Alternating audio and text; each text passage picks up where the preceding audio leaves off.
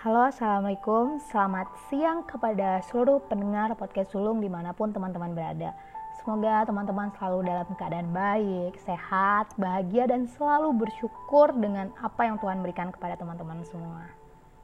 Pada hari ini, Sulung memiliki season baru yaitu season opini Sulung. Pada bagian ini, Sulung akan menyampaikan opini dari opini yang dituliskan di website, di salah satu website ya berarti ya sebelumnya Sulung harus riset opini. Ya riset opini ya. Jadi dari opini itu kemudian Sulung akan menyampaikan opini opini tambahan lah ibaratnya seperti itu. Jadi pada hari ini Sulung membaca website dari dosenpsikologi.com yang membahas tentang dampak psikologis anak broken home.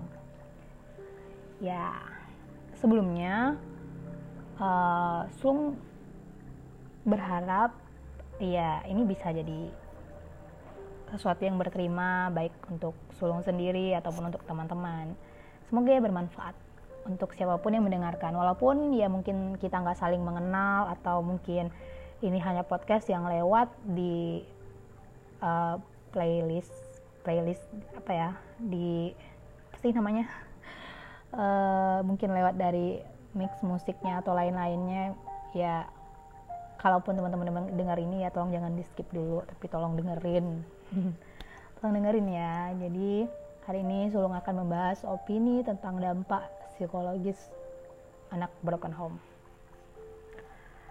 Dampak ini disampaikan oleh dosenpsikologi.com dalam website dosenpsikologi.com garing dampak strip psikologi strip anak strip broken strip home jadi di sini ada 13 dampak psikologis terhadap anak broken home yang ditulis oleh Tiffany.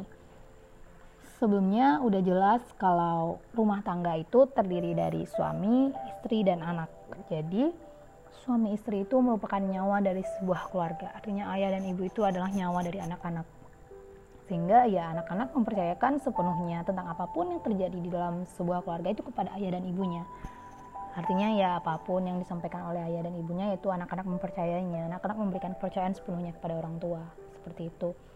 Kemudian uh, nggak bisa juga dipungkiri kalau tumbuh dan kembang anak itu dipengaruhi oleh faktor internal keluarga. Jadi kalau anaknya kalau mau anaknya tumbuh kembang dengan baik ya faktor keluarganya secara internal juga harus baik. Tapi kalau anak terlihat tumbuh dan berkembang dengan kurang baik berarti ya faktor di dalam keluarganya itu kurang baik. Jadi ya memang pengaruh dari orang tua itu sangat besar terhadap tumbuh dan kembangnya anak. Uh, karena yang namanya keluarga itu terdiri dari ayah dan ibu. Ya kita palingkan dulu anak ya. Terdiri dari ayah dan ibu suami dan istri yang merupakan seorang laki-laki dan seorang perempuan yang udah satu rumah berarti di sana akan terdapat perbedaan pendapat, perbedaan keinginan dan lain-lain. Itu juga akan berpengaruh terhadap keharmonisan keluarga. Apalagi kalau seandainya salah satunya susah mau ngalah atau susah menerima sebuah kekalahan gitu kan. Ya, sulit menjaga keharmonisan. Sebenarnya menjaga keharmonisan ini memang sulit karena untuk menyatukan pendapat yang berbeda itu ya memang susah. Kemudian keharmonisan itu bukan suatu pekerjaan yang bisa dikerjakan dengan satu atau dua kali kemudian selesai, bukan. Tapi pekerjaannya selama mungkin kita menikah dan sama mungkin selama itu juga kita harus menjaga keharmonisan. Itu. Uh, keharmonisan ini jika tidak dijaga oleh keluarga itu akan menyebabkan terjadinya pertengkaran, uh, terjadinya saling menyakiti, saling melukai dan lain-lain atau bahkan terjadinya perceraian. Itu karena keluarga yang gak harmonis. Nah, jadi ketidakharmonisan dan sebab dari mungkin perceraian inilah yang akan dibahas menjadi dampak psikologis anak broken home. Yang pertama yaitu sulit bergaul Kenapa dikatakan sulit bergaul? Karena anak yang mengalami kejadian broken home, ia akan malu dan merasa nggak percaya diri. dia sulit mengembalikan rasa percaya diri meskipun sudah menggunakan banyak cara untuk memperkenalkan dirinya kepada banyak orang karena dia malu dengan kondisi keluarganya. Dia malu dengan ayah dan ibu yang sering bertengkar atau dengan ayah ibu yang sudah bercerai kemudian menikah lagi atau yang ayah ibunya sudah punya anak berarti dia punya saudara tiri itu itu malu. Kayak kalau dari aku pribadi ya kenapa sulit bergaul ya karena aku malu sama kondisi keluarga yang seperti itu pada awalnya sebelum aku benar-benar berani speak up aku malu punya saudara tiri aku malu punya ibu tiri tapi ya mau gimana lagi namanya kehidupan ya aku harus nerima. Memang sulit sulit banget. Mungkin itu yang terjadi juga kepada teman-teman di luar sana yang mungkin mendengarkan podcast ini juga. Kemudian yang kedua yaitu dangkalnya iman. Dari dosen psikologi.com berani mengatakan dangkalnya iman merupakan ter, dampak terbesar dari broken home yaitu lemahnya iman ini karena menurut psikologi agama bahwa orang tua itu merupakan faktor penentu pertama apakah iman anak itu baik atau buruk. Karena ya orang tua itu media utama, media pertama yang diterima anak sebagai sumber untuk anak-anak belajar agama, belajar tentang keyakinan yang harus dia terima sejak dia lahir sampai dia dewasa. Begitu. Kemudian uh, ketika ya orang tua tidak menjalankan fungsinya dengan baik dan benar untuk mengajarkan kepada anak-anaknya, ya tentu anak-anak dianggap akan mempunyai uh, keimanan yang dangkal atau lemah. Ini juga berani uh, saya terima ya karena uh, untuk anak-anak broken home itu biasanya dianggap seperti itu ya karena mereka yang mengalami nasib yang mungkin buruk seperti itu yang tidak bisa menerima kalau kondisi ayah dan ibunya sudah bercerai mereka akan mengalami tekanan batin, stres bahkan depresi. Itu biasanya ya kita anggaplah seseorang yang mungkin lemah iman atau lain-lain itu mereka memilih melarikan dirinya ke sesuatu yang uh, berbau negatif seperti narkoba, mungkin minum-minum atau menjadi berandalan. Itu gimana ya? Karena ketika kita tidak mampu menyelesaikan masalah dan menerima masalah yang besar di keluarga kita itu kayak kita mau cari masalah baru supaya kita puas gitu. Ada rasa seperti itu sih kalau uh, secara pribadi. Tapi hal ini juga tidak bisa kita patokkan kepada seluruh anak-anak yang broken home karena ada juga kok anak-anak broken home yang memang dia mempertebal keimanannya, dia mempertebal keyakinannya walaupun dia tidak pernah mendapatkan itu dari orang tuanya. Mungkin dia bisa belajar dari orang-orang terdekat seperti nenek, kakek atau dia memutuskan untuk belajar sendiri dan menimba ilmunya sendiri itu juga bisa.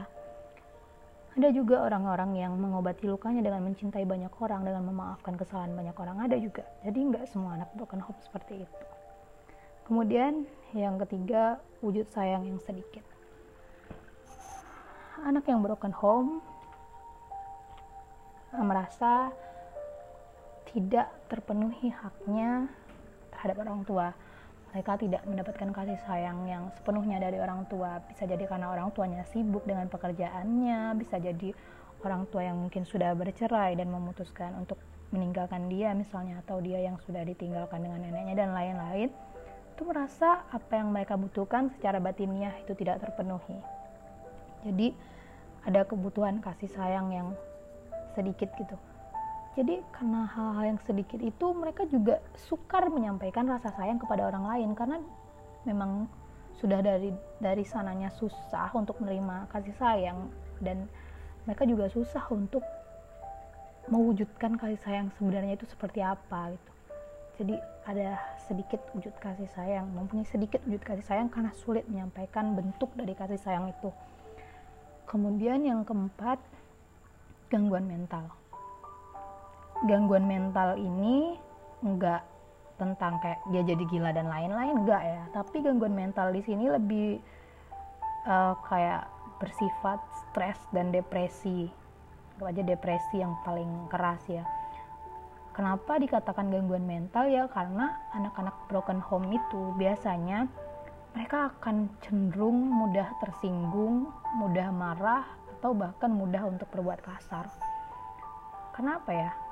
Iya, kita sedang ada masalah, kemudian tiba-tiba kita harus bertemu dengan seseorang baru yang menghadirkan masalah baru, yaitu membuat kita merasa stres, tertekan, kita merasa depresi, dan kita merasa semakin tidak menerima dengan keadaan itu, membuat kita menjadi penuh emosi di dada gitu, sesak, sesak ya. Kenapa juga gangguan mental ya karena tidak ada yang mendengarkan cerita kita dan tidak ada yang memenuhi aspek untuk menjadi seorang pendengar yang baik bagi kita gitu. Kemudian yang kelima, benci pada orang tua. Benci pada orang tua ini memang tidak semua anak broken home seperti itu, tetapi sebagian besar untuk anak broken home yang mungkin ayah dan ibunya terlibat kasus selingkuh, cerai, kemudian nikah lagi dan lain-lain itu akan merasa benci kepada ayah atau ibunya. Kenapa merasa benci? Karena ya kita melihat sisi lain dari orang tua kita, sisi lain dari ayah atau sisi lain dari ibu kita. Kita melihat seolah-olah mereka itu seorang yang kejam dengan menyakiti kita bertubi-tubi. Karena anak broken home itu ya sakitnya enggak ketika ayah dan ibu sudah cerai, sudah enggak. Tapi sakitnya itu seumur hidup. Karena kenapa aku katakan seumur hidup? Karena setiap hari kita harus melihat sesuatu yang sudah kita tolak secara lahiriah dan batiniah kita. Karena sulit, sulit menerima sesuatu yang tidak berterima baik di otak maupun di hati kita itu sulit itulah yang menyebabkan kenapa beberapa dari anak broken home itu membenci ayah membenci ibu atau bahkan membenci keduanya karena perasaan seperti itu. Kemudian yang keenam bisu atau asing kebudayaan bisu biasanya terjadi juga kepada anak broken home. Ini ya karena apa ya karena ketika masalah ayah dan ibunya itu nggak terselesaikan dan kita tidak mendapatkan alasan yang berterima untuk kita itu membuat kita menjadi diam membuat gimana ya seolah-olah ayah dan ibu itu membungkam keingintahuan kita membungkam hak kita untuk tahu masalah apa yang sebenarnya terjadi. Itu yang menyebabkan menjadi bisu-bisu itu bukan berarti nggak bisa bicara tapi bisu di bisu di sini itu diam. Milih untuk diam dan nggak kayak udahlah nggak mau terlibat lagi udah capek udah tinggal diam aja. Tapi diam ini justru membuat kita berada di posisi yang semakin tertekan karena kita dipaksa menerima. Merasa asing ya karena ya itu tadi hak kita untuk mendapatkan informasi untuk mendapatkan hal tentang sesuatu yang terjadi itu nggak pernah diberi. Jadi kita merasa nggak berterima gitu. Kemudian kecemasan tinggi. Anak-anak yang menderita kecemasan tinggi akibat dari broken home ini adalah terjadi karena kita melihat uh, apa ya seseorang yang kita kasihi, seseorang yang kita anggap menjadi tempat berlindung dan tempat untuk membagi dan mencurahkan kasih sayang itu justru menjadi seseorang yang seperti berkhianat kepada kehidupan kita. Kita yang percaya bahwa ayah dan ibu akan memberikan semua perhatian dan lain-lain kepada kita akan selalu sayang kepada kita ternyata justru berkhianat kepada kita. Berkhianat itu seperti ya kita ditinggalkan kemudian dia menikah lagi ayah menikah ibu menikah kemudian punya anak tiri itu itu rasanya benar-benar seperti dikhianati dan dikhianat itu lebih lebih apa ya lebih sakit daripada kita cuma sekedar diselingkuhi sama pacar kita seperti itu Kenapa ada kecemasan tinggi ya? Karena orang terdekat kita, ayah dan ibu aja udah mengkhianati seperti itu. Itulah yang menyebabkan adanya kecemasan tinggi. Kecemasan, ketakutan, ketidakpercayaan terhadap orang. Itulah yang menjadi akibatnya karena orang terdekat kita yang kita percaya sama ini justru nggak bisa memegang kepercayaan itu. Kemudian yang kedelapan memberontak.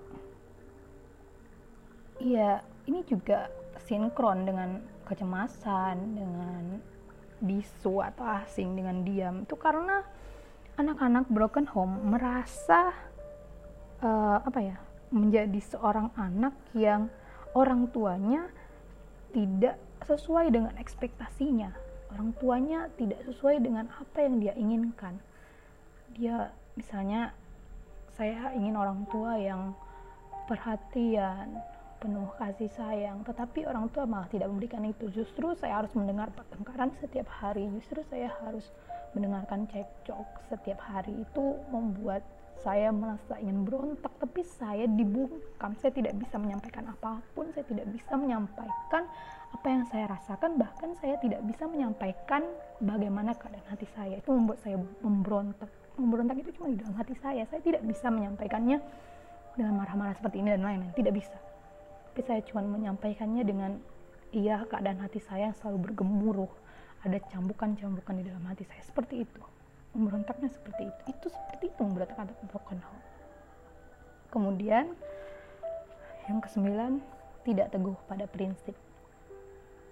Uh, kenapa ada pendapat juga seperti ini ya? Karena apa ya seorang anak tidak memiliki tempat untuk keluh kesah atau tidak percaya pada orang tuanya dan atau tidak merasa nyaman dengan kondisi orang tuanya. Eh, anak-anak yang di posisi tidak teguh pada prinsip ini biasanya kita berusaha untuk mencari tempat untuk menghibur diri, kemudian ya menghibur diri kemudian tiba-tiba terbawa arus ya ya seperti itu mungkin yang juga terjadi kepada teman-teman.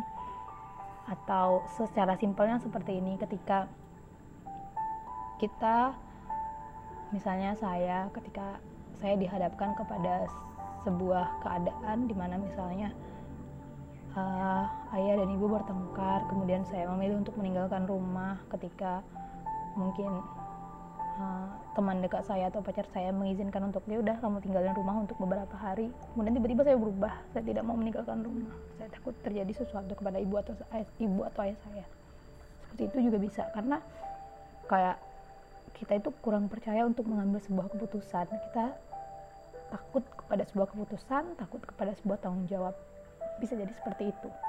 Itu juga tidak teguh prinsip artinya tidak teguh pada keputusan tidak teguh pada sebuah tanggung jawab.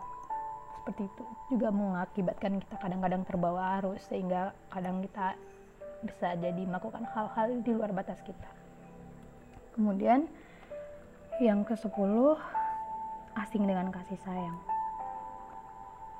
Anak yang biasanya ya nggak biasanya sih anak yang terlahir dari keluarga broken home justru uh, bisa juga merupakan anak yang sangat butuh kasih sayang. Sangat butuh kasih sayang artinya ya itu tadi orang tua anak broken home itu ya banyak bentuknya nggak cuma dari orang tua yang sudah bercerai kemudian nikah lagi atau orang tua yang sudah selingkuh enggak tapi anak broken home juga bisa lahir dari orang tua yang sibuk bekerja kurang mempedulikan mereka sehingga tumbuh dan kembang anaknya itu tidak diperhatikan orang, oleh kedua orang tuanya makanya mereka asing dengan kasih sayang mereka asing dengan ya anggaplah cinta banyak juga dari anak broken home mereka justru tumbuh berkembang dan hidup karena mungkin tantenya, nenek, atau bahkan asisten rumah tangganya. Ada banyak anak broken home yang tumbuh besar ternyata dididik oleh asisten rumah tangga ternyata dididik dari neneknya.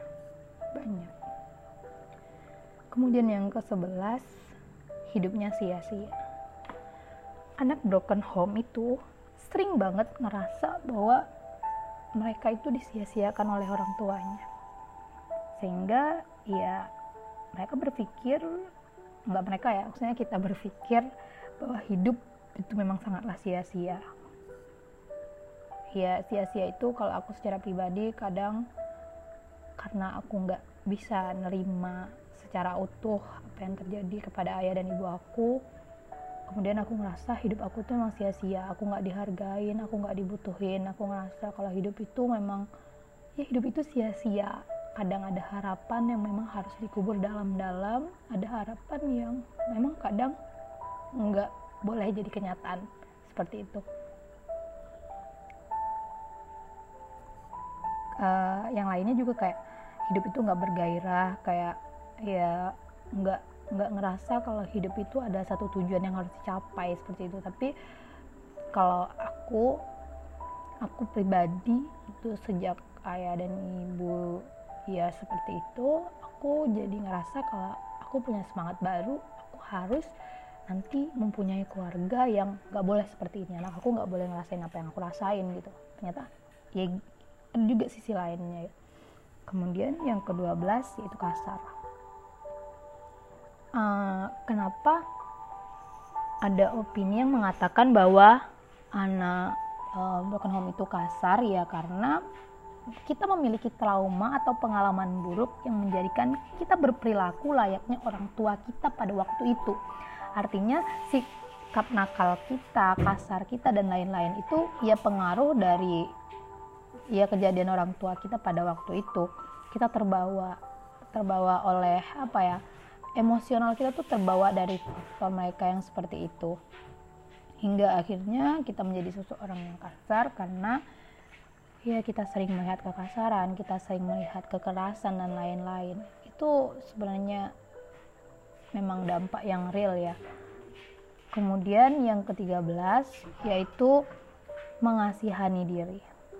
Kenapa ini juga menjadi bagian dari dampak anak broken home? Karena nggak jarang dari anak-anak broken home yang kurang kasih sayang mereka juga nggak mendapatkan kebutuhan atau kewajiban yang diberikan orang tua kepada mereka ini menjadikan mereka mengasihani diri mereka sendiri mengasihani ini seperti ya ya siapa sih yang mau ngasihin kita lagi kalau bukan kita sendiri gitu? Siapa sih yang mau menyayangi diri kita kalau bukan kita sendiri gitu? Ya merasa kasihan kadang kalau aku pribadi sering aku ngeliat cermin terus ngeliat air mata aku berlinang atau ngeliat mata aku berlinang tiba-tiba aku sedih aja sedih kak ya Allah kok kok kehidupan aku kayak gini kali ya tapi ya lama aku juga terbiasa aku ya satu per tiga senyum itu ya terukir di bibir aku ketika aku melihat cermin aku merasa aku harus mengasihani diri aku aku harus menyayangi diri aku sendiri ya itu adalah 13 dampak psikologis anak broken home. Dampak inilah sebenarnya yang juga bisa menjadi kekuatan untuk anak broken home.